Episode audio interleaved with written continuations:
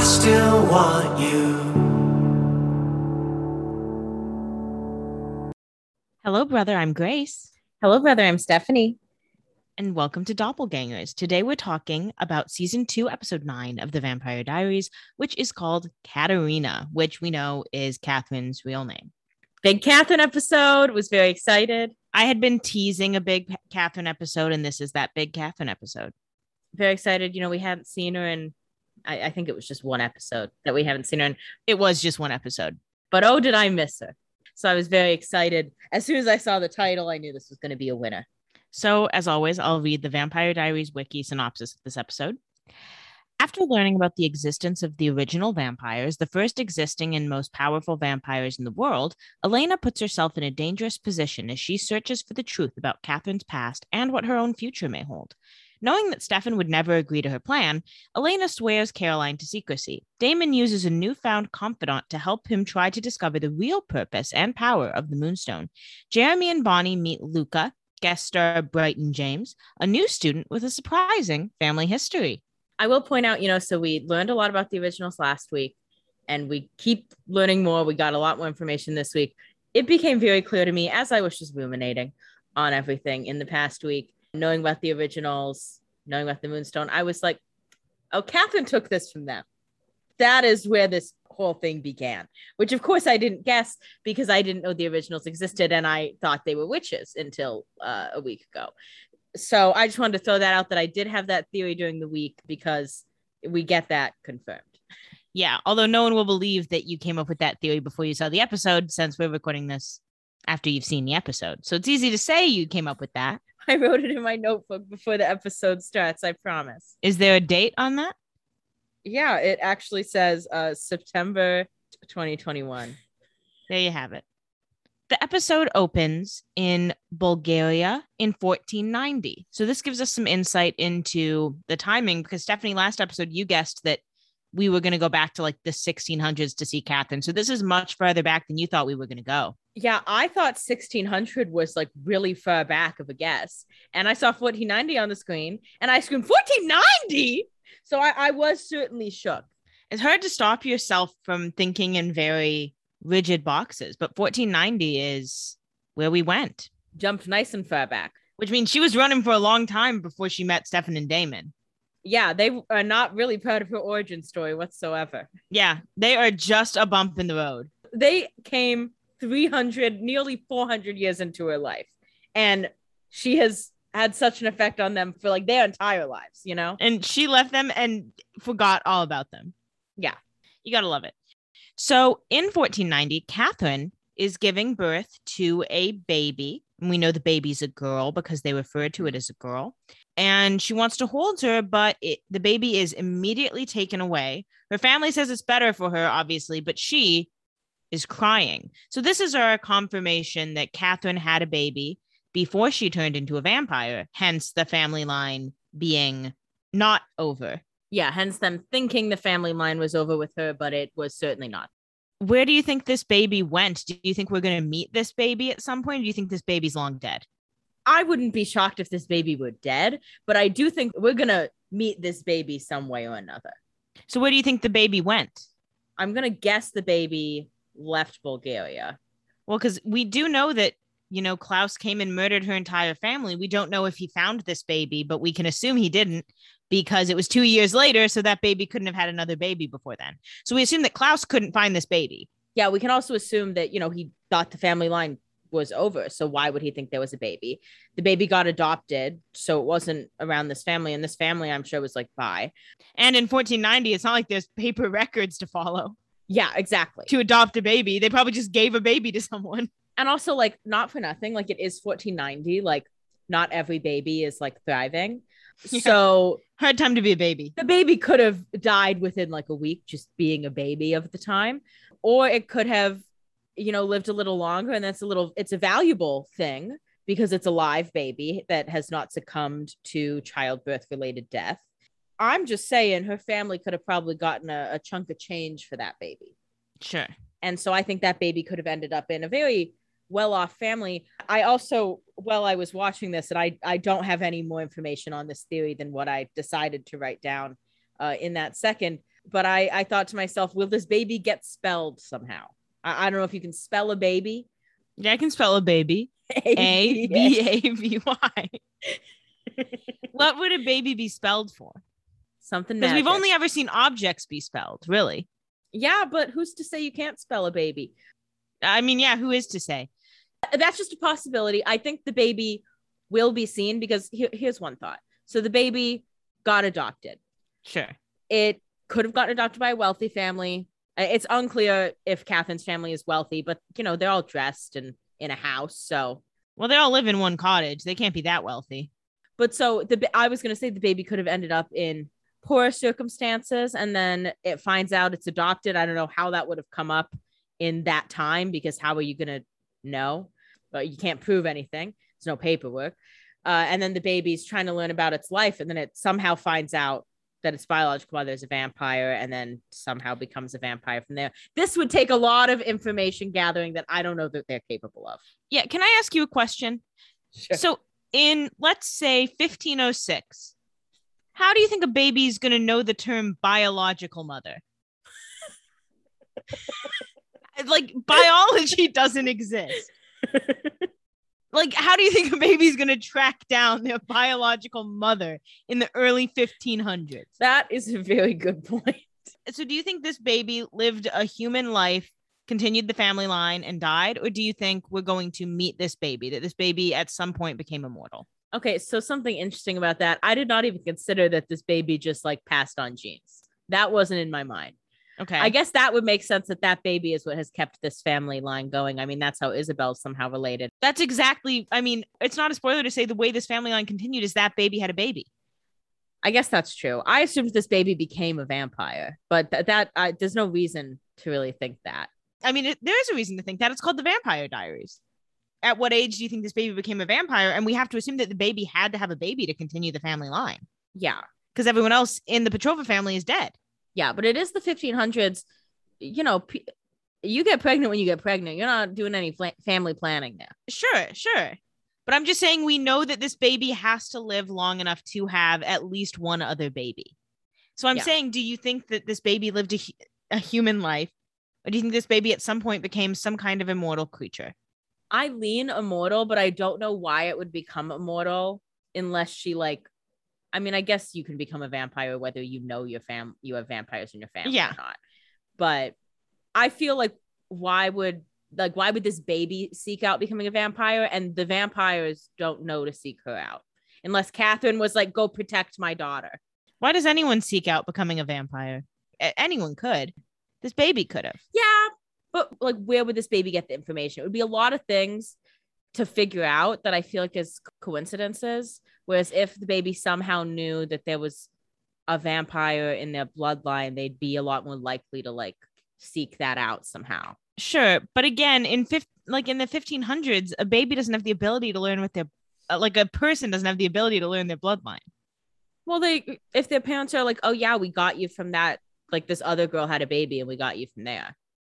Like if the baby's adoptive parents tell them, like, I don't think the baby's getting a 23andMe. But then, do you think the adoptive parents are like, oh yeah, we got it from that girl Katerina. She's a vampire now. Or maybe Catherine hunted this baby down and said, Hey, I actually gave mommy." birth to you.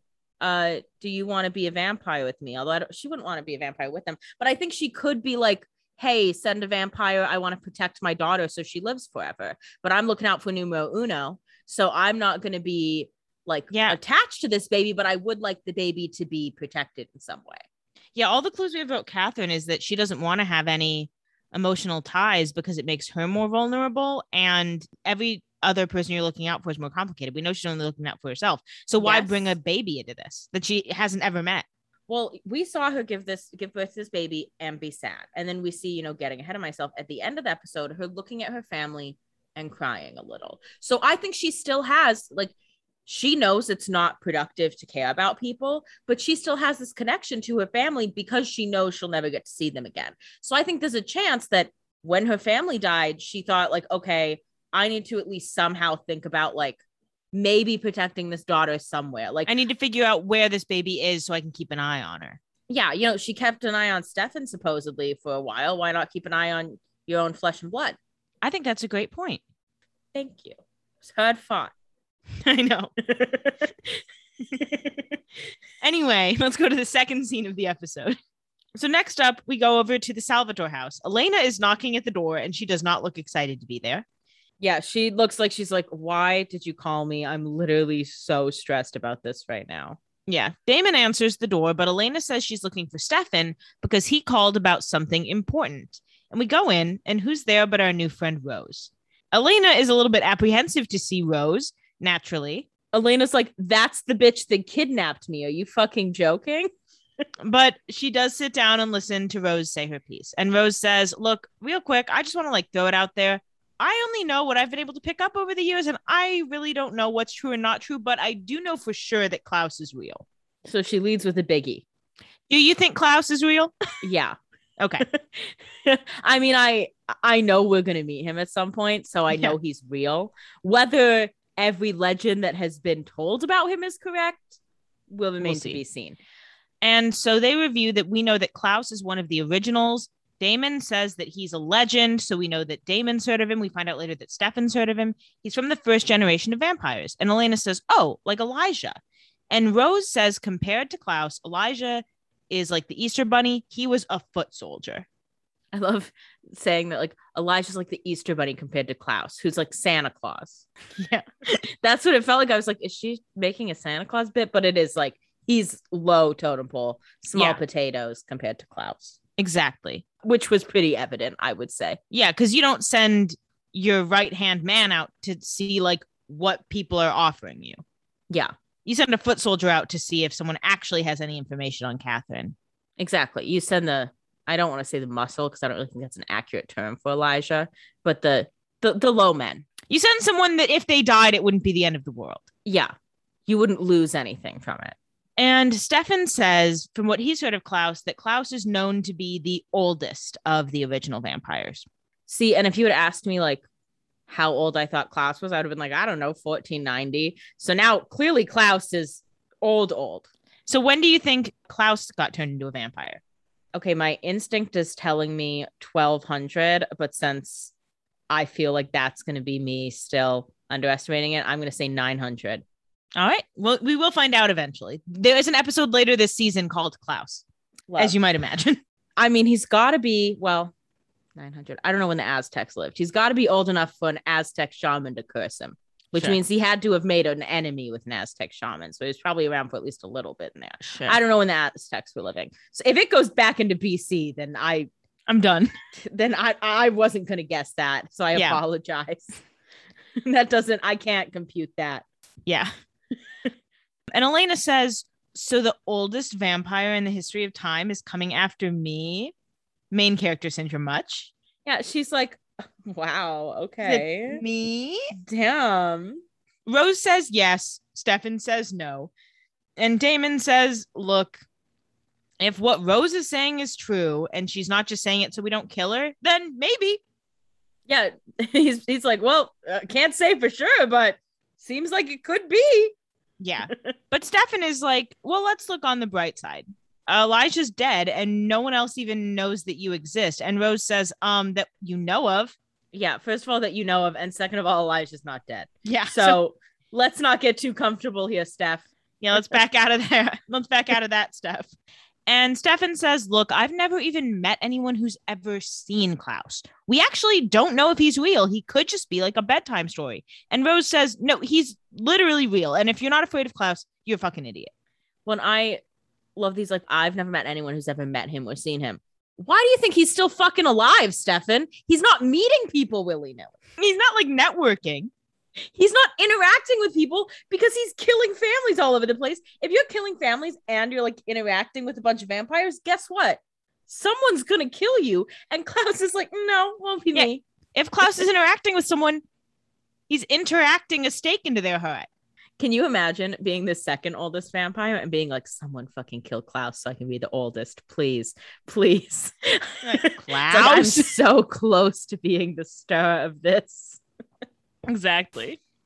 Rose's point has been made. Elena's heard it. She's not excited to hear it, but she gets what we're doing. So she sees no reason to stay. So she gets up to leave. And they're all like, Where are you going? She's like, I'm going to school. Okay. I'm late. She's like, I can't sit here talking about vampires all day. I'm gonna lose my fucking shit. Yeah. And Stefan says, Oh, I'll go with you. And Elena says, That's okay. I know where it is. Vibe. Incredible. She said, No, you won't come with me. Bye. yeah. She says, Uh uh not you today. And Damon's like, Oh, well, she's in denial, obviously. Good read, Damon. So then we go over to the school where everyone's arriving for their school day. We see Bonnie first, who drops some books. Jeremy laughs at her and then picks them up. He came to serve today to school. Yeah, call him Ranch because he do be dressing. Every episode he gets hotter. I don't know where he's gonna go from here because I don't know if he can get hotter. Let me let me do a little breakdown of this fit. I would love for you to. So first of all, you know the hair looks great. The the face is chiseled. His shoulders keep getting bigger. That those are not even the stars of this. So he is wearing a t-shirt with like jersey numbers on it. I think it said 88. I actually I I don't know for sure what the numbers were, It's just a number. You were distracted by the muscles. but it's a t-shirt and he cut the t-shirt in a V at the top. Uh, that alone, I, I'm into it. People should start cutting shirts like that. And by people, I mean uh, men. And but people, I mean hot men who look like Jeremy Gilbert. And then the t-shirt is French tucked into his jeans. Uh, hello, queer eye. And it's French tucked into a belt buckle. And not like a crazy, like garish belt buckle. It's just a normal square belt buckle on a black leather belt. Looking great. Wearing jeans. And then with a plaid flannel over it. I mean, hello. Bonnie asks Jeremy where Elena is. You should be asking, you want to go have sex? Yeah. But whatever. And Jeremy kind of is like, why are you asking me that? Like, do you not see this fit I just put together? Yeah. And Jeremy says, Oh, she's running late. Hey, BTW, you want to hang out at the grill after school and like shoot some pool? And Bonnie says, Why? and he says, Oh, I don't know. I thought it would be fun. Uh, never mind. Me and who? Yeah. And then she says, You know what? Sure. But it is kind of weird that you're Elena's brother. But yeah, yeah, yeah, yeah. But I'm bad at pool. Yeah, she says it's kind of weird that you're Elena's brother. And he's like, uh, and she's like, okay, never mind. Yeah, he's like, I don't know what you want me to say to that. Like, I, would it help if she's adopted? She's not really. She's more my cousin. Yeah, if you want to get technical. and then enter Luca. It's our first time meeting him. He's played by a guest actor named Bryton James. I looked at his IMDb. I don't know him from shit. I, I believe you. He doesn't look familiar to me. The beard is, A choice. He looks like an undercover cop. yeah. I mean, you see this guy and you're like, yeah, I don't trust whatever you're giving. When he came on screen, you said, Hey, werewolf. Well, the name Luca made me think that. I, I won't elaborate on why. I know. I just want everyone to know. I was hoping you'd let me live that down, but no. Well, I think it's really uh, woke of me to not be racist and assume he was a witch. Okay. he was supernatural, so you would you were kind of right. I knew he was supernatural, and Luca sounded like a werewolf. Okay. I did write down Luca Bad Beard Werewolf. so it's fair that you mentioned it. So Luca's like, Hey, you guys know where the front office is? Probably the front. Yeah. And he's like, Oh, it's just through those double doors there. And then they introduce themselves. He's like, Oh, I'm Jeremy. This is Bonnie. And Luca immediately makes eyes at Bonnie. Bonnie makes eyes at Luca, all in front of Jeremy. And Jeremy's like, You know what? Funny enough, I'm actually going to the office. Why don't you come with me? Yeah. He's like, I'll actually walk you to the office right now, you fucker. And away from her. Yeah. Bonnie, you can't come. It's a little rude that they're flirting right in front of Jeremy's face. It is rude. So then we go to the woods where Elena and Caroline are walking. So Elena actually didn't go to school. and Elena tells Caroline that she told everyone that she wasn't feeling well and stayed home from school. Obviously, that's not true because she's got a huge bag she's lugging through the woods. And Elena says, Hey, Caroline, today, can you keep Stefan occupied? And Caroline says, I'm a bad liar and I'm even worse at duplicity, which is a reference to when she was spying on Elena for Catherine. she was pretty bad at duplicity. She did her best. Elena says, Look, you managed with me, Not that well. It only she only did it for like two days. but it was enough to get quite a bit of information to Catherine, to be Yeah, fair. Yeah, that's true. So Caroline is like a little worried about it. She's worried that Stefan is going to see right through her, but she agrees because she kind of owes Elena uh, for, you know, spying on her. And Caroline says, Why don't you want Stefan to know? And Elena says he would never be okay with me doing this. And then we find out why because they're heading into the tomb, baby. And she's right. Stefan would never have let her do this. So Yeah. she was right to keep this from him. Even the last episode, Stefan was fully going to come down here himself, but whatever. But who am I? men. So Caroline follows her down to the tomb. And Elena's like, look, Catherine is the only one who knows the truth about Klaus, and ergo, she's the only one who could possibly help. And Caroline mentions that, like, yeah, but you're asking for the truth from someone who probably has never even given it. But Elena's like, oh, I can't sit back and wait. This is really all I have. So can you like lift the fucking rock door for me? I didn't bring you for like your argument. I brought you to lift a rock door. Yeah. Well, and here's the thing like, of all the people Catherine would tell the truth to, Elena is probably the most likely. That's not to say it's likely, but if Stefan or Damon came down, she'd spend the whole time fucking with their head, even if she is hungry. At least Elena, like, there's some sort of like kinship there in a way, you know? Yeah. So Elena calls for Catherine, and Catherine comes to the entrance of the tomb looking a little worse for wear. And Yeah. her throat is really dry. So she says, Hey, Elena. And then she says, Bye bye, Caroline. And Caroline's like, Yeah. And Elena says, I'll be fine from here, whatever. She's like, She's stuck in the tomb. As long as I don't go in the tomb, she can't hurt me, which is true. What's the nice part about the tomb spell? Just, Yeah. pretty easy. And Elena's like, Hey, I brought you a bunch of stuff. And Catherine's like, Oh, you're bribing me. And Elena's like, Yeah, I want to learn about Klaus.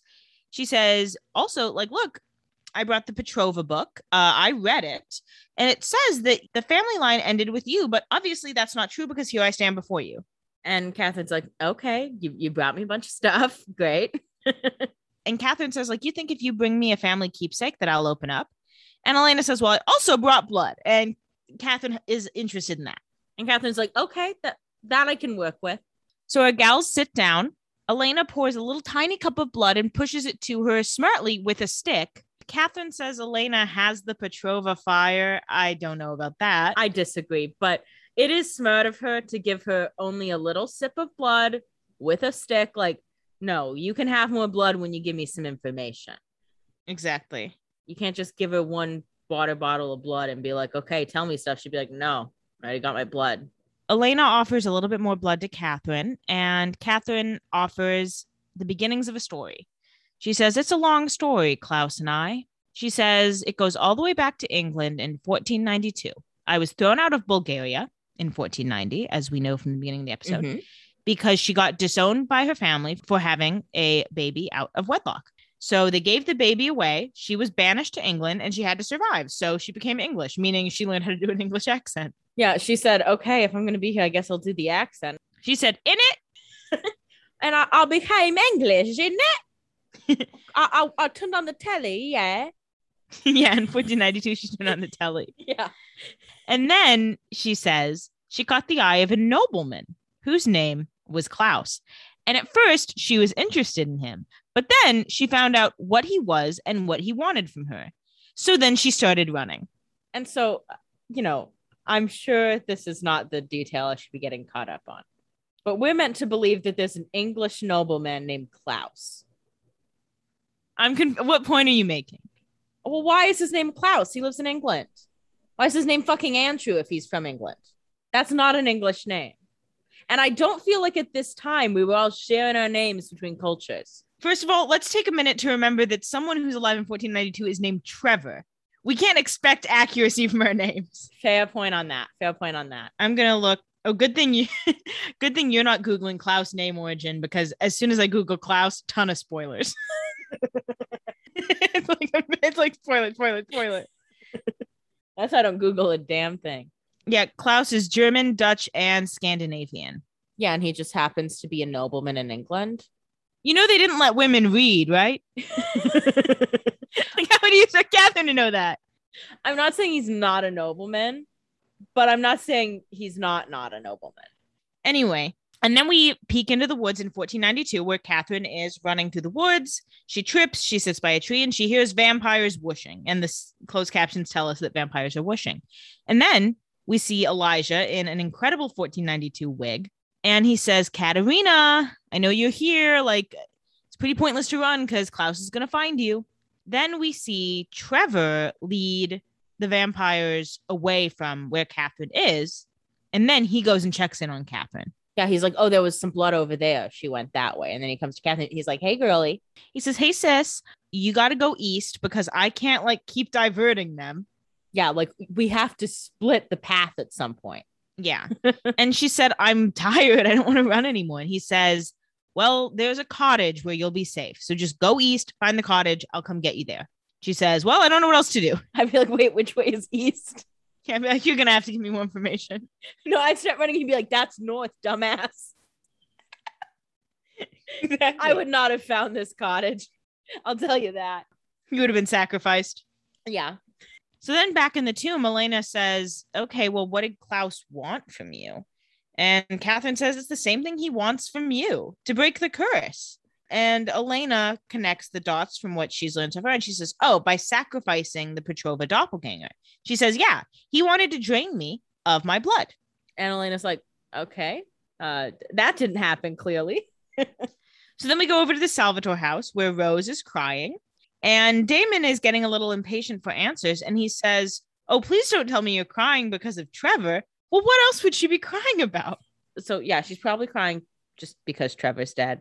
I would say she's crying about like just all the the drama she's been through, but also like she should be happy she was forgiven. Although unfortunately she doesn't know this, but th- that forgiveness is probably gone at this point because you know she did let Elijah die. So I think that kind of brought her right back to where she was. But she's not crying about that yet. So Yeah, exactly. So Rose asks if Damon's always been this sensitive. And he says, Yeah, well, you see, there's a switch you can turn off, and that's what I did. So I have no emotions. So it's really easy. And she says, uh, yeah, you switch yours off, I'll switch mine. And he says, Okay, uh, that a dig. And she says, No, it's an observation because, like, I'm guessing that being in love with your brother's girlfriend is difficult.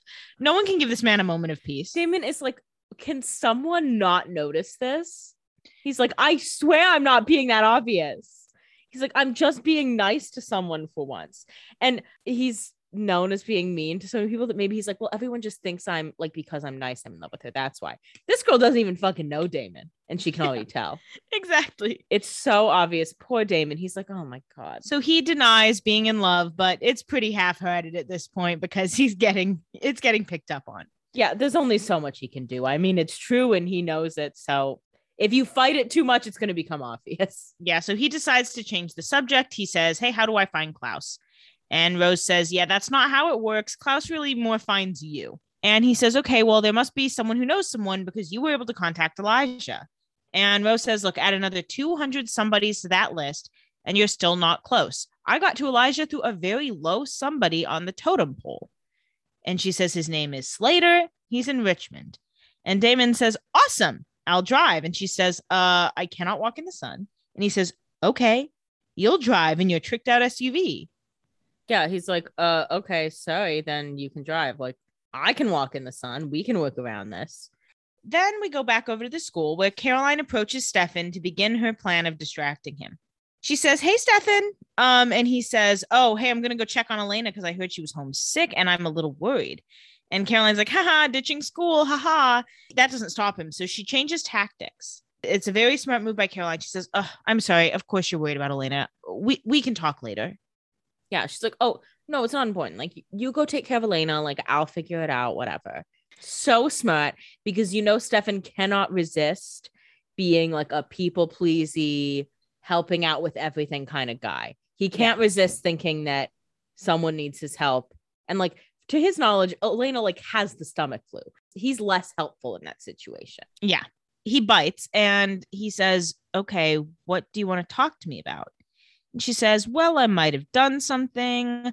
I kind of told Tyler I'm a vampire. Great distraction. It serves her well. Yeah, it's a good mention because she did do it. So she should probably make up a plan for this. And she does kind of need advice on it. And she certainly can't ask Damon.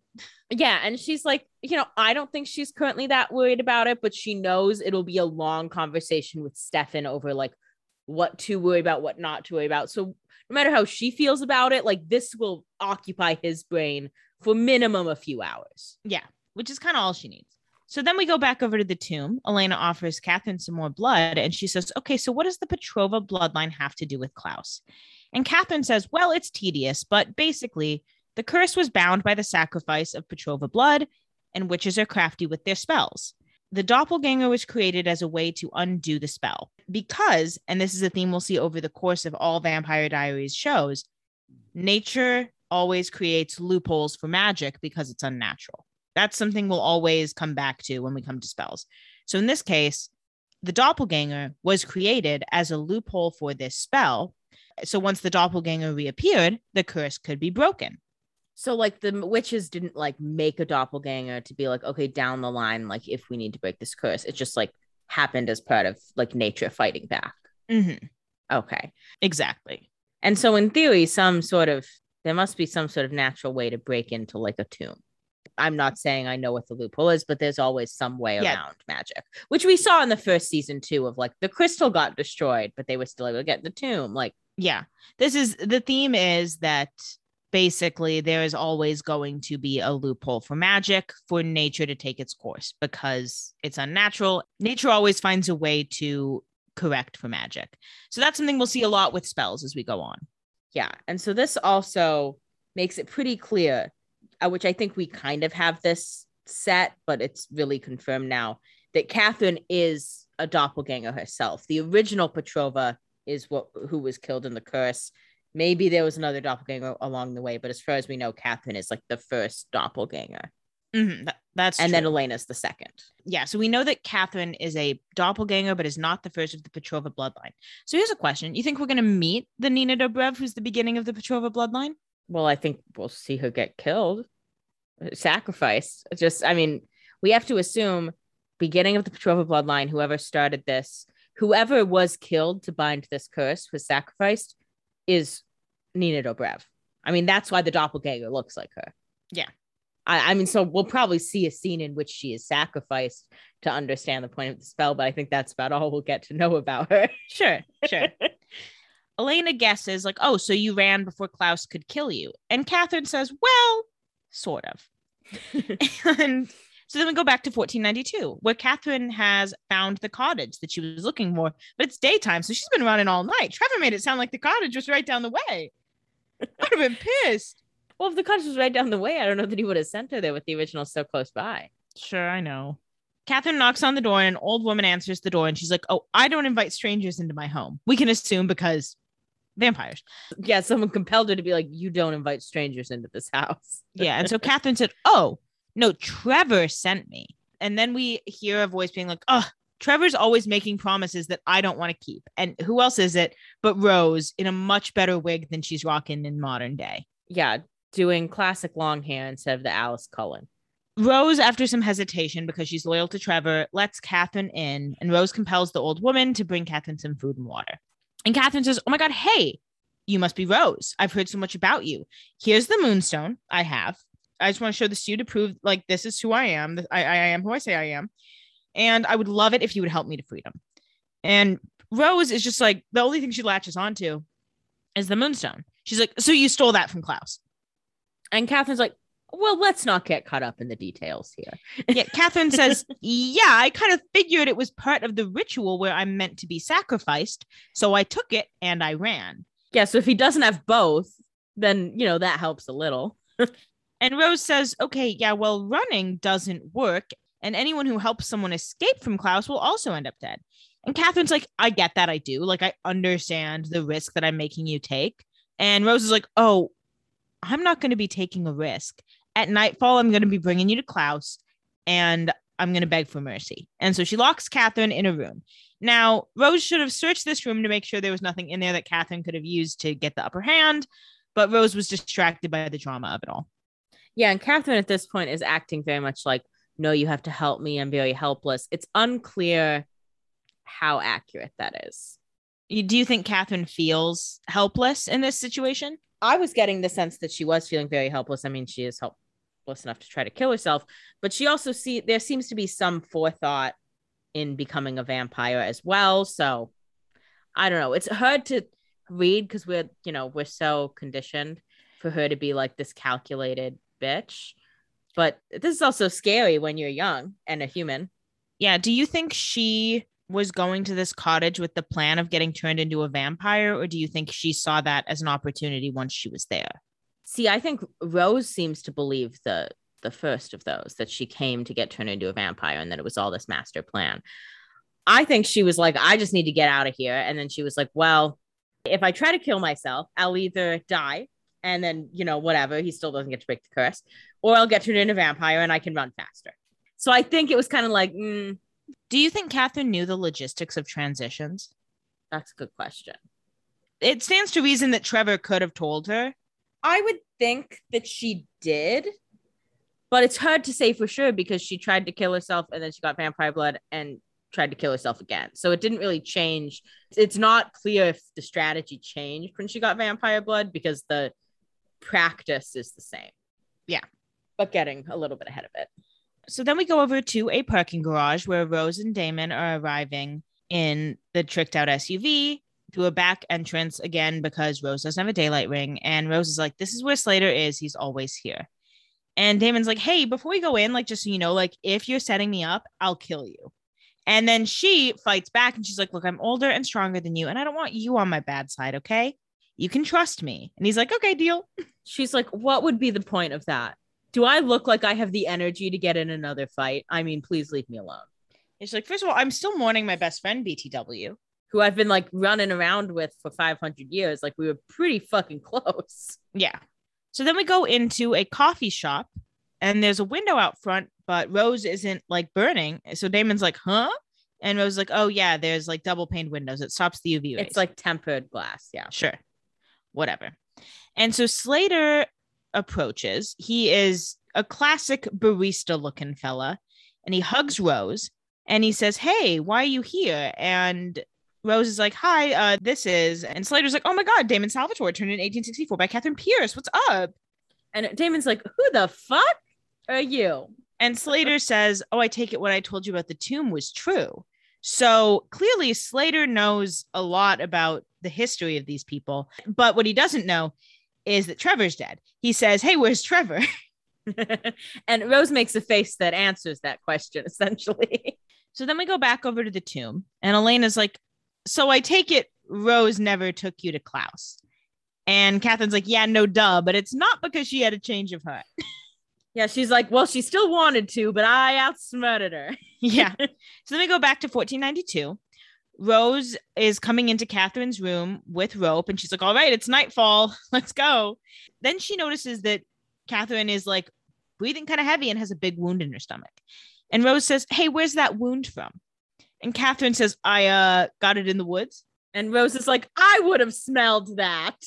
I would have smelled an open wound. yeah. I'm a vampire. Then she finds a knife in Catherine's bed and discovers that Catherine stabbed herself. And Catherine's like, Yeah, well, I'd rather die than go to Klaus. So clearly, pretty scary dude. And Rose says, Well, if you die, then Trevor dies. And that doesn't work for me. So Rose gives Catherine some of her blood to heal her. But then Rose makes a tragic mistake and leaves the rope on the bed when Trevor comes in. Trevor's coming in to find Catherine and he's like, Hey, where's my girlfriend? And Rose is like, Hey, what the fuck? Yeah, Rose is like, Why did you send her here? Uh, do you want us to all get killed? And he's like, She's pretty. Yeah, she's like, You basically sentenced us to death. And hopefully, when we return her, Klaus will see the honor in it and not kill us. And he says, No, we're not going to return her to Klaus. Klaus is going to use her for the sacrifice. And Rose says, I'm aware. Yeah, she's like, That's why I want to give her back to Klaus. And Trevor says, No, you don't understand. I love her. And Rose says, Yeah, Klaus is going to kill you. And then Trevor's like, Well, then we'll run until we die. And Rose is not excited by that prospect. But before she has the time to convince him of otherwise, we hear a little thump. And they go to check on Catherine, who hung herself. Yeah, she was like, I'll I'll die if I must. But we know she has vampire blood in her system. Yeah, which is why I think she was just trying to die. But Yeah. But being a vampire helps too.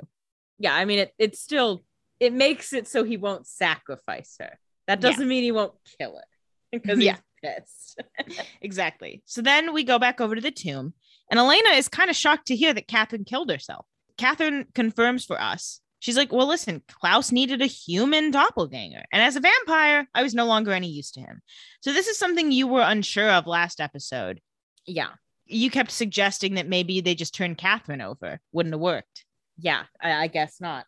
So it must be something to do with they need the human blood or something, or maybe they just need him to stay dead. Who can say? Well, it's because there's a vampire that also has to be sacrificed.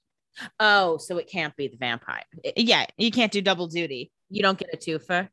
Yeah, I think it needs to be human. It needs to be human blood of the doppelganger because a true doppelganger is a human. Okay. Here's what Elena should do Okay. get pregnant and just Sure. hope for the best that her baby is also a doppelganger. So that they can kill her baby? Yeah. Who's she going to get pregnant by? I was going to say Steph. I knew you were going to say Stefan, which is why I asked you. I don't know, Matt. I mean, So she's going to say, Hey, Matt, let's have sex. No condom.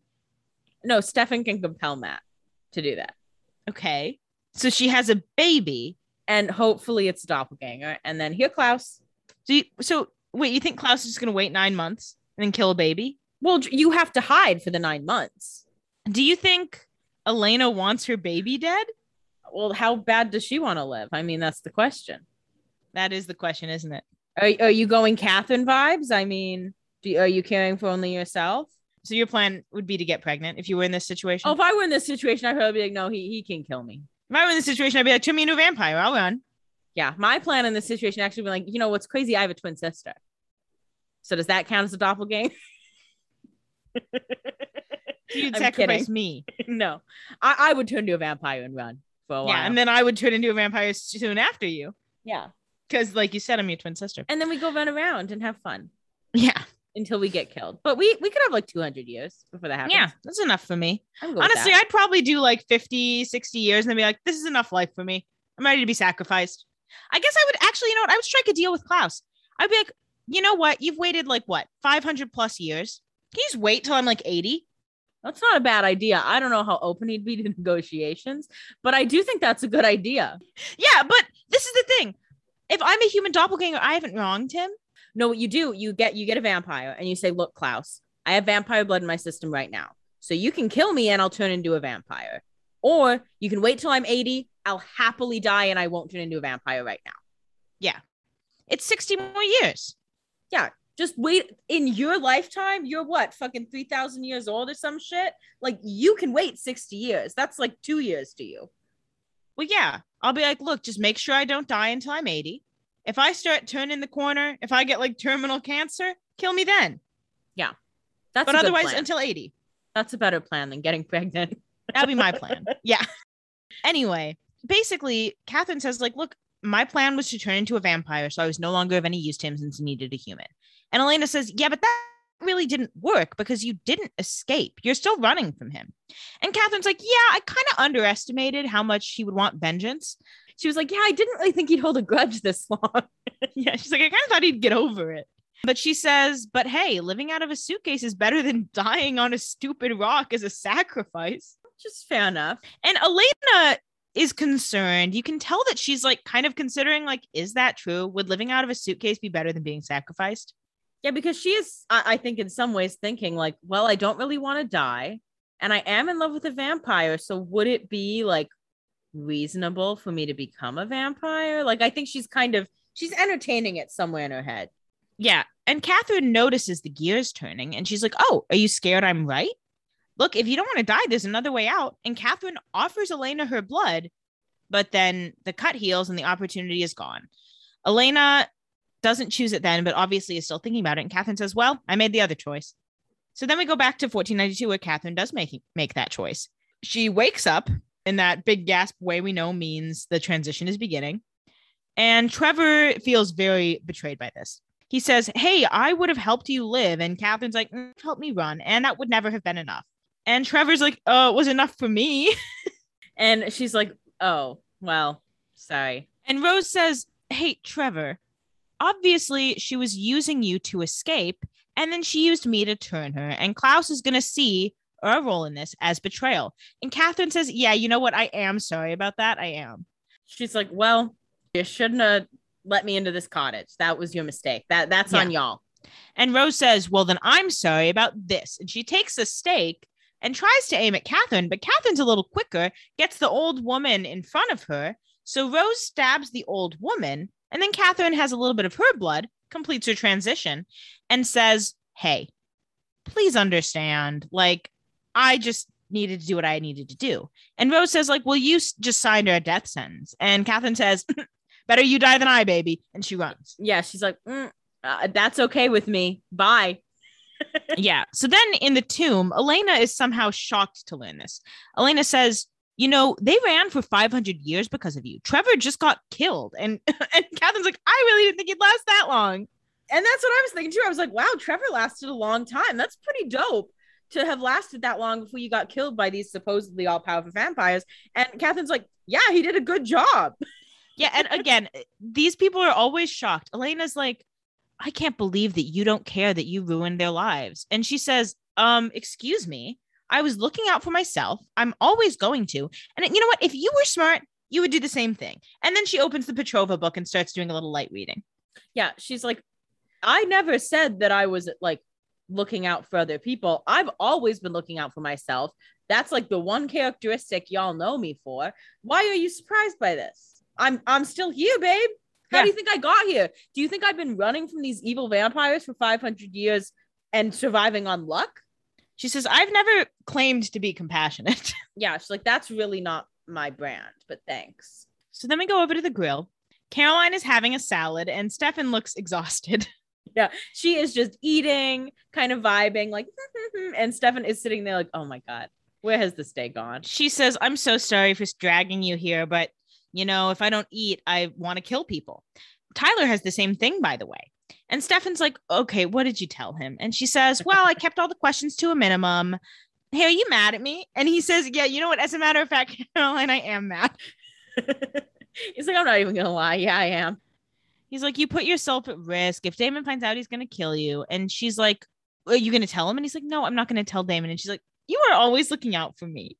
And he like basically puts his head in his hand. And he's like, you know, you really don't make it easy. And she's like, you know, why are you such a good friend to me? And he says, you know, you remind me of my best friend Lexi. I got so excited when he said this because, you know, noted Lexi Stan, noted Caroline Stan myself. I was like, ah, those two, I wish they got to meet. Caroline says what Stephanie said when we first met Lexi, which is, you have a friend? Yeah, I was like, okay, see, I'm I wasn't crazy to think it was weird that Stefan had a friend. And he says, you know, you say that with a discouraging amount of surprise. and Caroline's like, no, it's great. Uh, tell me about Lexi. And then he says, uh, some other time. And he starts to leave. And she's like, uh, uh I mean, uh, like, what should I do about Tyler? And she's like, I don't want Damon to kill him because there's a full moon coming out. And Tyler is like freaked out. And so Stefan stays sitting there to talk about Tyler again because she's turned the conversation back, Queen. hooked him back in. Meanwhile, elsewhere at the grill, Bonnie has arrived to meet Jeremy, but he's not there yet. And on the way in, she runs into Luca with his father, whose name is Jonas, aka Dr. Martin. They introduce themselves, and Dr. Martin says, Hey, you want to join us? And she's like, Well, my friend's not here yet, so sure, I'll sit for a second. And she's like, Oh, where'd you move from? And they say, Oh, Louisiana. And I said, okay, so they're witches then. Yeah. Good read. Luca says, Yeah, it's a big change. And she's like, Well, it isn't so bad here. And Dr. Martin says, You know, I knew some Bennetts when I did my residency in Massachusetts. Say, do you have family in Salem? Hey, uh, Dr. Martin, why didn't they teach tact in med school? I know. And she clocks immediately what he's asking, but she does say, like, as a matter of fact, I do have family in Salem. He's like, interesting, interesting. But good timing, Jeremy arrives. So she says, Okay, bye. Nice to meet you guys. And she touches Luca because we know when she touches people, she can tell things. Obviously, she clocks something, but they walk away. And you know, I'm sure Luca and his dad are like, okay, well, she clearly was just feeling if you were a witch too. Like they have to know that's what she's doing. But you know, they're they're being awful creepy. They don't seem super trustworthy at this point. Because even though they're like witches, they're like, so from Salem, like not anything like a very vague vibes, not feeling trustworthy to me. Yeah. The other witches we've met so far have been relatively open with Bonnie. Think of Lucy in episode seven. Yeah, think of Lucy who was like, "Oh my god, a Bennett, like so great to see you." Like, and yeah, she knew she was a witch because of the situation, but she would have told her. Like, these two are being very cagey about it in a way that I don't trust.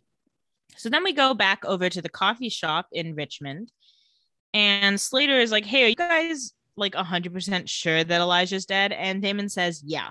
And then Slater's like, "Man, Trevor was cool. He helped me with my dissertation about sexual deviance in the Baroque period because Slater has been in college since he was turned. He has 18 degrees, three masters, and four PhD. Nerd alert." I mean, as someone who is currently getting a PhD, I don't care how immortal I am. I'm not doing more than one. I'm barely doing one. And Damon agrees. He's like, uh, what's the point of all that? And Slater says, exactly.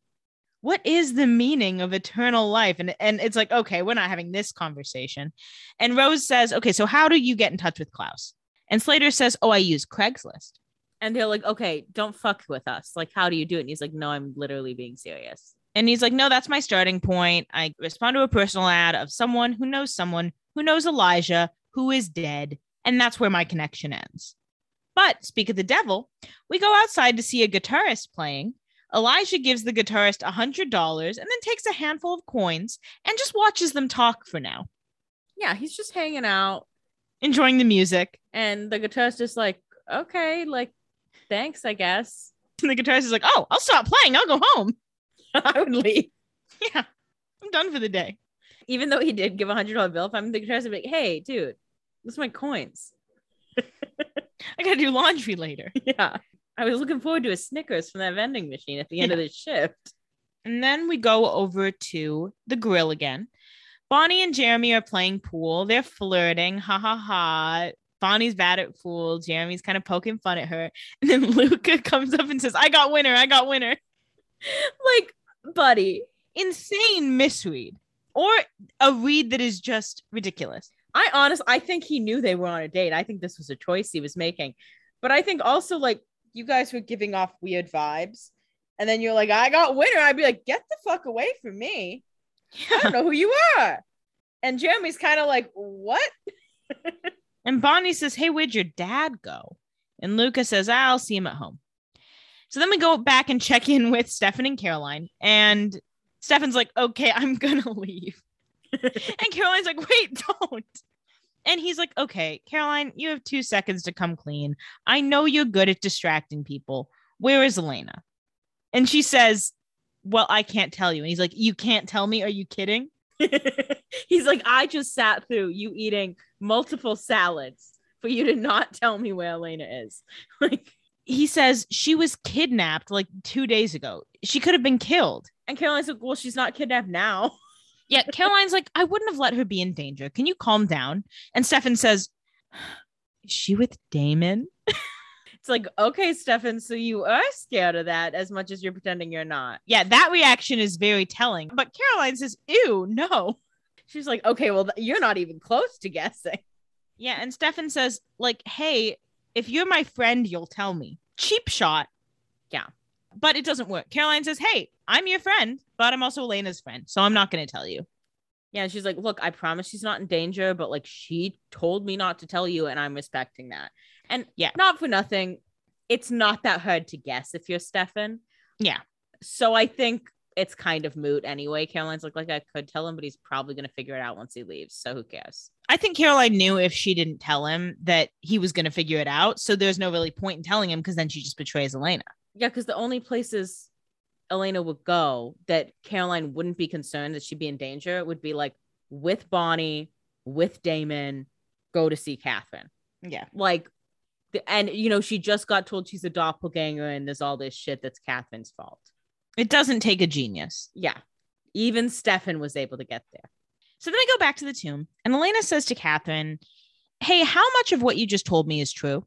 And Catherine says, Look, I have no reason to lie. I have nothing to do down here except sit and read and rot. And Elena says, Is the reason you came back to hand me over to Klaus? Catherine says, Yeah, I figured maybe I could strike a deal. And Elena's like, Oh, so that's also why you got Mason to give you the moonstone. Fairly logical leap. Yeah. And then Elena says, Okay, so what else is needed to break the curse? And Catherine says, like, oh, you're getting smarter. And Elena says, well, I'm guessing it's not just me and the stone. Otherwise, there would have been no reason to turn Tyler into a werewolf. Yeah. And Catherine's like, good call, good call. And Catherine gives her a pretty big clue that she says, yeah, it's a complicated spell. There's a lot of people you need to sacrifice. And Elena says, So you need a werewolf. And Catherine's like, Yeah, they're pretty hard to come by, as a matter of fact. And Elena says, like, what else do you need? And she says, I need a witch to do the spell. Mine bailed, but Bonnie will do just fine. And I also need a vampire. So it does show that she actually did have a reason for turning Caroline rather than just fun. Yeah. because your theory for why she turned Caroline was she wanted a new friend. Yeah. I really had some dumb guesses. But again, you see, there were a couple episodes ago where I said you would have to make a lot of assumptions to connect all these dots because the answer is that she needs all of them to sacrifice. Yeah, for spell to help the originals who I didn't know existed. Yeah, exactly. You couldn't have, it would have been hard to make these guesses knowing what you knew. But that is why she turned Caroline. Elena also picks up on it. And Catherine says, I guess it could have been anyone, but I kind of like the poetry of Caroline. It's fair. I mean, it if she's gonna have Bonnie and Elena involved, she might as well bring in Caroline too. It's funny. And Elena says, Oh, so you were just going to hand us all over? And Catherine says, Have I not made myself clear? It is better you die than I, bitch. Yeah. Catherine's like, Yeah, that's exactly what I was going to do. Yeah. She was like, I was going to hand over Mason, but you know, you guys killed him. So, so now I'm handing over your friend Tyler. Which it's so funny that it's like the three of them who are very close and then Tyler. Yeah. Like, imagine, you know, I don't anticipate this happening, but imagine they are all in this rock about to be sacrificed. And Tyler's like, no offense, like I'm not really that close with you guys. like they're like, oh my god, I'm so sorry, guys. I'm so sorry, guys. And Tyler's in the corner, like, um, can I get a hug? yeah. so then we go back over to the coffee shop, and Damon says, okay, here's what I don't get. Elijah could walk in the sun, which means the originals have been able to find out ways to walk in the sun. So why does Klaus want to lift the sun and Moon Curse? And Slater says it's to stop the werewolves from lifting it. So we learn that if a vampire breaks the curse, the werewolves are still cursed and vice versa. Mm-hmm. So you can't break it for both of them. Yeah. So basically, if a werewolf broke the curse, they could turn whenever they wanted and then kill all vampires. If that was something they wanted to do. Yeah. If that was something they were looking for and if they were able to get enough werewolves together to do that. But here's a question, and I assume you won't be able to answer this either because they don't ever describe it or because it's a spoiler is the process to break the curse the same for the werewolves? Would they need all these same things? Yeah. Okay. It's all the same curse to be broken. It's just. I'm just curious because I, I mean, I guess we don't know anything about if werewolves have some sort of like first gen or governing body type thing. Their own originals. Their own originals. Because as far as we know, the vampires are the only ones hunting Elena at the moment. I, I, we don't know that for sure. Maybe this, but that's all we've seen. But we haven't seen any other werewolves besides Tyler, and I, I don't think Tyler knows anything about this. Yeah, it's pretty clear so, Tyler has no clue what's going on. Yeah, so the rush doesn't seem necessary, but yeah. and Rose says, like, well, werewolves are nearly extinct. And Slater is like, yeah, I've never seen one, but rumor has it some exist. And Damon's like, yeah, they exist. And Slater's like, wow, Mystic Falls sounds so cool. I totally want to visit. You will never will. Yeah, you should have done that instead of getting your fourth PhD, dumbass. Yeah. At the same college, we can assume. Yeah. At least Whatever. go to some different schools. Oh. Yeah. Who am I? and Elijah is eavesdropping from outside as Damon's like, So can we just stop the curse from being broken at all? Like, what if the moonstone was useless? And Slater says, Why don't you want the curse to be broken? And Damon's like, Just tell me how. And Slater's like, I don't want to tell you something that would piss off an original. And Damon's like, Look, well, if you help, like I can get you a daylight ring. You can walk in the sun. And Slater's like, Oh, word. yeah. And so as soon as Slater starts to show an interest in that, Elijah says, Okay, time to shut this conversation down. So he takes the coins he's been playing with, gives them a little toss, and they break the entire window. And then it becomes abundantly clear every single person behind that window was indeed a vampire because everyone starts to burn up. And so Damon like peeks up because he's the only one who's got a daylight ring. He's not hurt. yeah, that's a great shot because everyone's screaming and then you just see Damon's head. And he can't see anything. Obviously, Elijah's not just going to be standing there. Yeah, Elijah booked it the second he threw the coins. I mean, because he knows that they think he's dead. So Damon helps to get Rose out. Everyone else is fleeing. As Rose calms down, they're like, Who did this? We don't know. But Rose knows it wasn't Slater because she knows she can trust him. And Rose says, like, obviously it's Klaus. I'm dead. We're all dead. I'm scared. Yeah, Rose was like, I told you guys to be scared of Klaus. And it's like, actually, girl, that's not what happened. But I understand why you think that. So she cries, and Damon gets in the car. And we go back over to the grill where Bonnie is done playing pool because she's not good at it. So she's just sitting at a table, sipping a drink, and watching flirtily as Jeremy plays pool. But then Luca comes up again. Yeah, because unfortunately she's sitting at a table by herself, so she kind of looks like free game, you know? Yeah.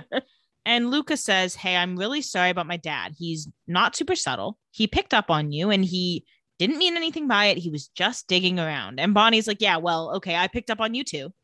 So I'm also smart. Luca says, Look, my dad doesn't like anyone to know about us. And, you know, he was slightly worried that you were going to like snitch on us. So he, you know, makes some salt lift to like show her, like, yeah, I'm also a witch, uh, just so you know. And she says, Oh, you're a witch. And he says, Well, actually, like, I call myself a warlock, but like, go off. I don't trust anyone who calls himself a warlock. The word sounds too evil. Okay. You don't trust Luca or Dr. Martin at this point? Uh, I don't. I mean, Dr. Martin gives us another reason to not trust him, It's pretty clear we shouldn't trust Dr. Martin. I'm not trusting Luca either. just And- for safety. And I will, you know, mostly it's the beard that is making me say that. I I know that's what it is, but it's also the use of the term warlock. Yeah. I understand you're men and you cannot be called a witch because I don't know, maybe people think you're gay or something. Gender roles. It's all the patriarchy. But the word warlock is an evil. I I consider warlocks to be somewhat evil. sure. That's a connotation I have. And Luca says he just wants to fit in and it's tough being different. And that's something he and Bonnie bond over. So then we go back over to the tomb where Elena's letting all this new information sink in. She's kind of freaking out. Katherine is kind of done talking. She's hiding, reading her book, and Stefan comes down and he's like, Hey, I found you. And she's like, Oh, Caroline told you. He's like, No, she didn't tell me, but like, Like it, it wasn't like that complicated. Elena's like, okay, well, I found out a lot of information today. And Stefan's like, yeah, she probably lied to you. And Elena says, like, maybe she didn't. Yeah, Elena's like, maybe she did, but if some of this is true, then like at least we know something. Like, this is all the information we can get right now. yeah, And Stefan says, like, look, I'm not going to let anything happen to you. She says, that's the problem. You're not going to let anything happen to me, but you'll die trying. How is that better? which is a good, Good point. point. And Katherine emerges to kind of, I don't know, rub it in their face. She's like, look, Stefan, there's nothing you can do. I haven't even mentioned the best part. Well, and also literally, like, what is Stefan gonna do? Like, he's not even strong enough to beat Katherine.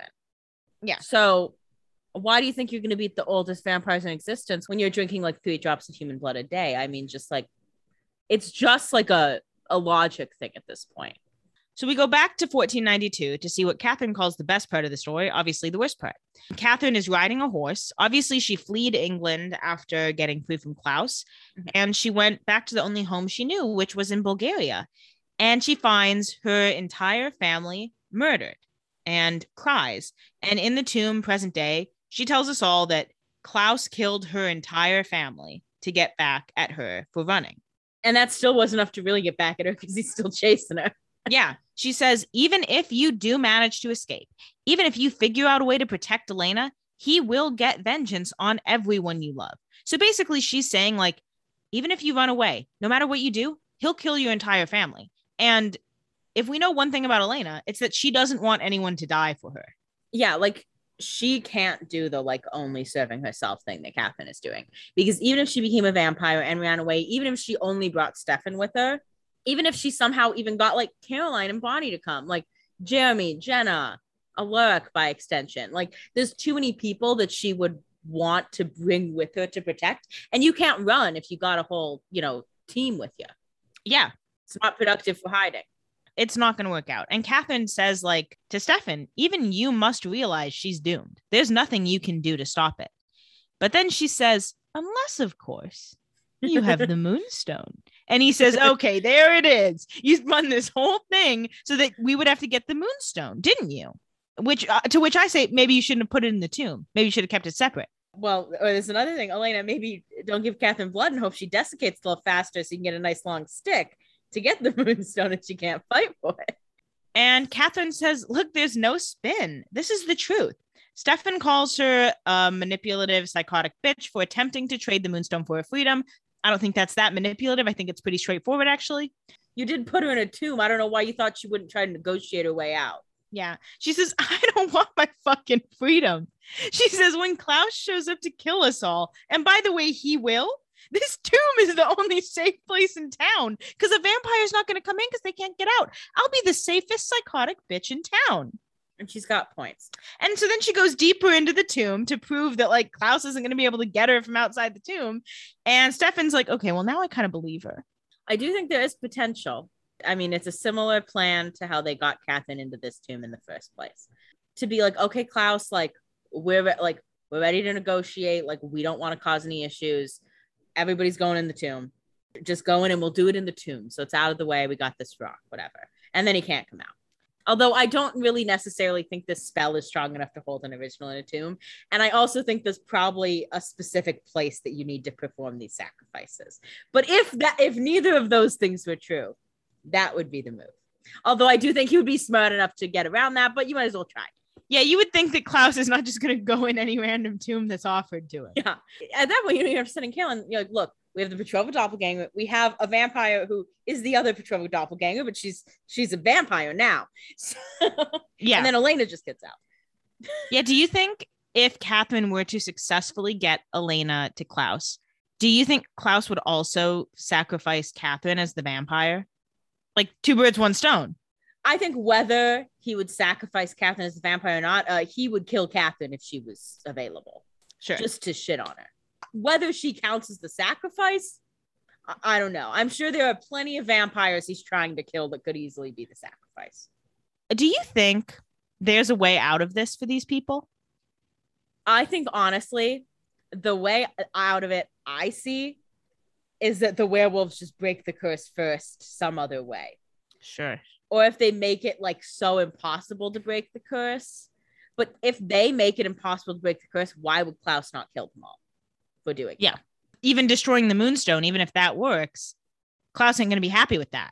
Then he's like, Who destroyed the moonstone, you fuckers? I'm gonna kill all your families. Yeah. Now it's not a sacrifice. Now I'm just killing you. yeah so i think it would have to like either the curse would have to be broken by some external force then he can go kill those people. Or if there's some reason that the curse like doesn't need to be broken or it, like a change in priorities for klaus in some way. But regardless, like if even if the curse got broken somewhere else, Elena would still have to die. She's the only Petrova doppelganger we know of. yeah that's what i realized when i said that. It's like it would have to be a different type of curse for elena to get out of it. Because at first i was like well maybe we just uh, just use katherine as the doppelganger but obviously she doesn't work as a vampire you know it's like anything though there's a curse and there's one way to break it i'm sure there are workarounds Yeah. what that workaround is for elena i am not sure because you know we know this bloodline has lasted to her but I, I think if there was another Nina Dobrev out there, someone would have found it out. Do you think two human doppelgangers can be alive at the same time? That's a good question.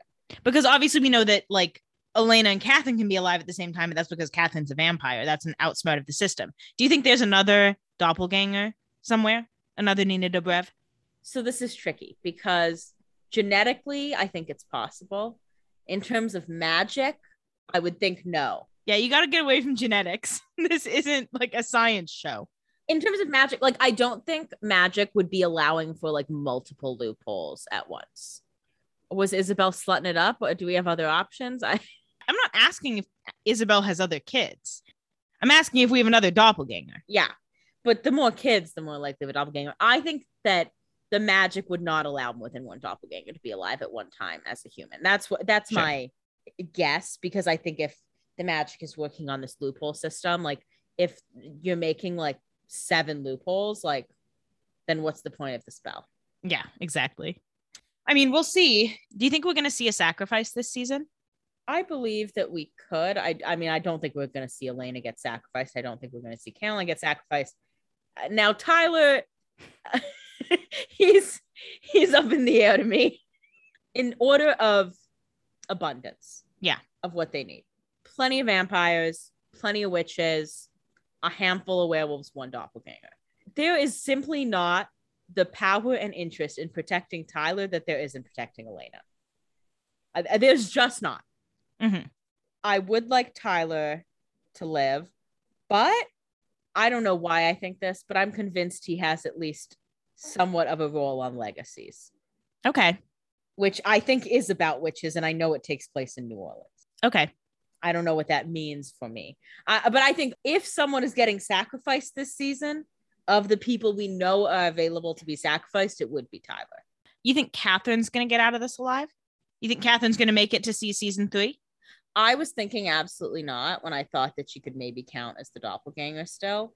I still think like even if they don't need the curse broken, and this this can change because we only know about Klaus what we've heard secondhand. Yeah. But he sounds like he he does hold grudges and good, good. I think that's a fair assumption.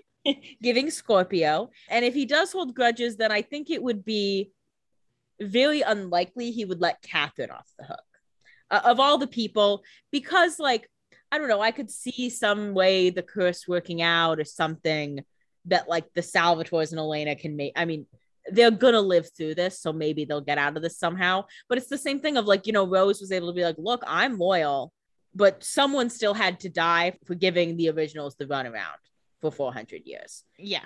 And Katherine has not made their life easy, whether they know this or not, but she did give the werewolves the moonstone, which gave them the opportunity to break the curse. Though they didn't take advantage of it. Though they didn't take advantage of it for whatever reason, they maybe didn't know enough, whatever, or they didn't have a doppelganger, etc.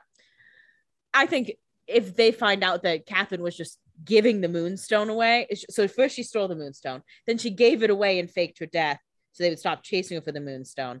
I mean, I I think that they're gonna be pissed at her, but I don't want Katherine to die personally. But I think it's gonna be very hard for her to get out of this. She's gotten out of a lot though. We'll see. So moving on, we go over to the Salvatore house. Damon is looking at a fire and drinking as he does. Rose apologizes for the actions of the day. He trusts her. She wishes they could save Elena. Damon says, Yeah, well, I'm going to save Elena. So jot that down. And Rose says, You know, you remind me of Trevor. And he says, Why? Yeah, he's like, ew. And she says, You know, he always talked a big game, but underneath it all, he was a really good friend, even though, you know, that is what killed him. And my loyalty to him almost killed me. And then they drink and cheers to friendship. they are pushing vibes on us in these two, and I was pushing right back. Yeah, not feeling a thing. not feeling one thing from this couple. Yeah. She says, You know, you're right to fight how you feel about her. To survive, you really shouldn't care about anyone. And he says, Yeah, I'm well aware of that. Thanks. Yeah, he's like, why do you think I'm so pissed off all the time that I'm in love with her? Yeah. And she says, You know, you always could turn off your humanity switch. And he says, Oh, you know, I will if you will. Ha ha ha. It's a callback from earlier in the episode. Again, we're supposed to feel some sort of sexual tension here. They make out. I really don't care about this couple. There are just zero sparks flying. Yeah. Not not a one. What's your over under on this couple? I think it's over. I think this episode was the end. I really do. Over is next episode. My under is the beginning of this episode. Uh um, I mean, good for Damon to get a distraction, but also it's like I mean, at least he got a kiss from someone. he needed it. He was in desperate need of a kiss. But, you know, kiss Caroline. Come on. Is that asking too much? I don't think so. so then we go over to the grill. Jeremy is playing pool and looks back to see Bonnie to see if she's still making flirty eyes at him. And she's not. She's like fully focused on talking to Luca. So Jeremy's like, okay, and then leaves. To be fair, though, this was like meant to be a date, and Jeremy's playing pool with someone else while Bonnie's sitting at a table. Get get dinner.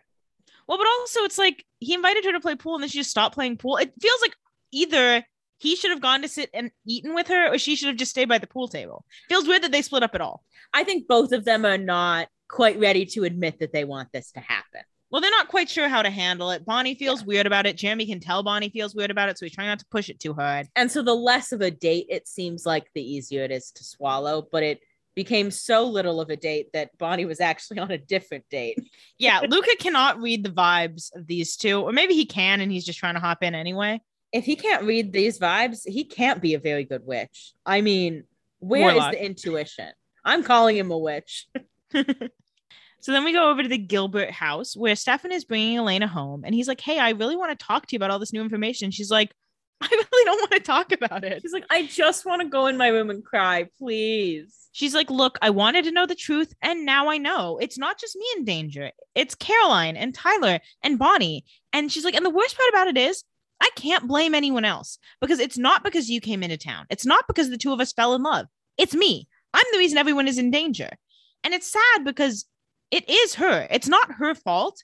But the thing is, is that she couldn't have stopped any of this. She was just born as a doppelganger. Yeah, and it's like it's not her fault, but there's nothing she can do. Like, But before, I think she thought, like, oh man, it was so stupid of me to get involved with vampires. But the thing is, she couldn't have avoided this. There's something comforting in, like, there's nothing I could have done. Yeah. It seems like in this path, I mean, she clearly has to choose between either I die or my whole family dies. Yeah. And so I think Elena's going to get to a point where she's going to be like, I'm going to bring myself to Klaus. Yeah. And I, I think that's how we're going to eventually meet Klaus, that she's going to be like, no, I'm not letting everybody die for me. I'm going to bring myself to him. How she gets out of that, unclear. But I do think that's where we're headed is her kind of offering herself up as a sacrifice. That she's going to, like, make a deal that's like, hey, you can sacrifice me, but you can't sacrifice any of my friends. yeah, like you have to find a different vampire, I guess a different werewolf. I mean, like it would be mean to like fight for Bonnie and Caroline and not be involved and then let Tyler be in the room. And he's like, What the fuck, Elena? And she's like, I'm sorry, I can only save two. You only save two, and I care about you less. Like, I don't know you that well. What they should do is turn like she would never allow this, turn Matt into a vampire so he can be sacrificed. I know. So then we go back over to the tomb really quick and we see Katherine reading the Petrova book and she finds a sketch of her family and she like smiles kind of sadly and cries a little bit. It's some emotion we see from Katherine that we haven't in a while. And so this is a question I have about this. Yeah. I mean, it's clear in this moment this isn't the case. Has Katherine had her humanity on at all? Do we know that about her? We don't know for sure anything. Because it seems like, I mean, if it was off, she definitely turned it on to look at her family pictures. Yeah. You might as well turn your humanity on while you're in a tomb so you can kind of deal with all your shit. Yeah. It's like free therapy. Yeah, we don't really know the status of her humanity. We can assume either her humanity is mostly off or she's just a bitch and her humanity's on. I've been believing she's just a bitch, which I think is fine. I mean, Yeah. it's keeping her alive. No, no shade to her. It's working. I was just curious because that was Yeah. one of the few times of emotion that we've seen. Yeah. Here's my question for you. Obviously, Klaus killed her whole family. And she obviously thought like she'd been banished. She had a new identity in England. I don't think, in, in my opinion, I don't think she thought that Klaus knew she, where she came from. Yeah. Do you think if she knew that Klaus knew where she came from and that he would kill her family, do you think she would have made the same decision? Because in this world, she knew she was sacrificing Rose and Trevor to save herself, but she did not know she was sacrificing her family. Do you think if she knew that, she would have made a different decision? No, because I think she was already disowned. I think she would have been like, well, you know, they already disowned me. Like, I just have to cut ties. I think the reason this hit her so hard when she came back was because she was like, my whole life has been upended. I need something familiar to come home to. And so it hurt that her whole family was killed. She very clearly has a soft spot for her mother, but not so much her father, because her father is the one who took the baby. Yeah. And we did even see that in the pictures that she spent some time looking at her father, but was definitely more emotional looking at her mother. Mhm. I mean, I think she has a difficult relationship with her family. I think if she knew that she was disowned and was never going to see them again and it came down to it, I think she would have been like, would have made that choice and just stayed gone. Well, so I, I do think they're not going to show super decomposed bodies on the CW. But her family had been killed relatively soon before she got there, which also makes sense because why would Klaus kill her family before she's become a vampire? Yeah. I think it's it's not a coincidence that he was already gone when she got there. I think that was a fear tactic. He could have been there and killed her right then and there and just been there when she got home. I think he chose to kill her whole family, leave it as a warning, like you better fucking run, bitch, and I'll get you. That's something I'm I'm reading from it. Okay. I think that was a choice. Sure. I think that makes sense. It's giving sadist. Yeah. So then we go over to the Salvatore house where Rose and Damon are talking post coitally. And Rose says, You know that like humanity switch is a lie. Like as a newbie, you can, but after a couple hundred years, you just have to pretend.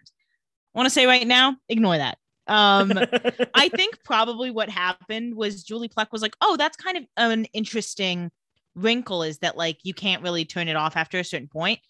But obviously, it's more fun on the TV show to play with the fact that the switch does exist. So this is an Easter egg that we should not think of as one we found. I'm choosing to believe that Rose is just really bad at turning her humanity off. She just doesn't know where the switch is. Well, I think she probably was like, "Oh, I'll turn my humanity off," but she always had to be linked to Trevor. So she probably thought she was turning it off, but I, what was like, "Oh no, I'm still emotional," but she was like, she wasn't actually turning it off because she knew she had to stay Yeah. loyal to Trevor. Either way, all we need to know is like the switch does exist. Whether Rose is lying or whether this was just a thing Julie Plec changed her mind on, the switch exists. So then Slater gives Rose a phone call and he says, Hey, sorry I took off. I'm okay. I did some digging. And as it turns out, you can just destroy the curse totally, but you need the moonstone. Can your friend get the moonstone? And Rose should be suspicious of how this conversation is like, no catching up, just straight to business, because that doesn't seem like Slater's gig. And also to be like, "Oh yeah, it's just the Moonstone." Really? But anyway, so Damon says he can get the moonstone, and Slater says, Oh, yeah, if you have the moonstone, like a witch can figure out the rest. And then he hangs up. Then we see someone says, Nicely done. And Slater says he has a theater degree. Of course he does. And of course, it's Elijah. Slater asks Elijah how he could compel him because Slater's a vampire and Elijah's a vampire. And Elijah says, Well, I'm a special vampire. So we know now that an original can compel other vampires Which is dangerous. which also brings into you know a little bit of focus why katherine's been drinking vervain That makes sense. I was wondering about if the vervain would work on compulsion, vampire to vampire, but I guess it you it must. It's just like you wouldn't know that because why would a vampire wear like a vervain necklace? We've seen that like because it would burn their skin exactly But Katherine's like, "Mm, no, no, no. yeah that brings that into focus so that's another original power that we learn about so that's now two that it takes more than a wooden stake to kill them and they can compel other vampires No wonder they're so fucking old. yeah so then elijah compels slater once more to stake himself and slater says oh no but then i'll die And Elijah's like, that's the point. That's why I'm having you do it. elijah says i know now go for it slater kills himself Ouchie. Elijah says it had to be done. And then Dr. Martin comes out and says, Did it? And so this Dr. Martin wrinkle is interesting for a number of reasons. One, it means that Bonnie doesn't need to be involved in these sacrifices at all. Because Elijah's got a witch. But I think what's also interesting about this is that Elijah said, you know, you just need the moonstone and then a witch can figure out the rest. Now, clearly, Bonnie does not have the information to figure out the rest. So I think it's very interesting that right at this time, Bonnie becomes aware of two much more experienced witches, warlocks in her midst. So if they're like, hey, look, we got the moonstone and all we need is a moonstone and a witch. And Bonnie's like, well, I don't know what to do, but let me go ask Luca, whose dad is a more experienced witch. I mean, it's pretty clear where that path is going. I mean, and then Dr. Martin's like, yeah, I just have to do this spell with the moonstone. Uh, Come with me, Elena. You have to be there. You don't have to die. We have to be there. So, Yeah. just some thoughts.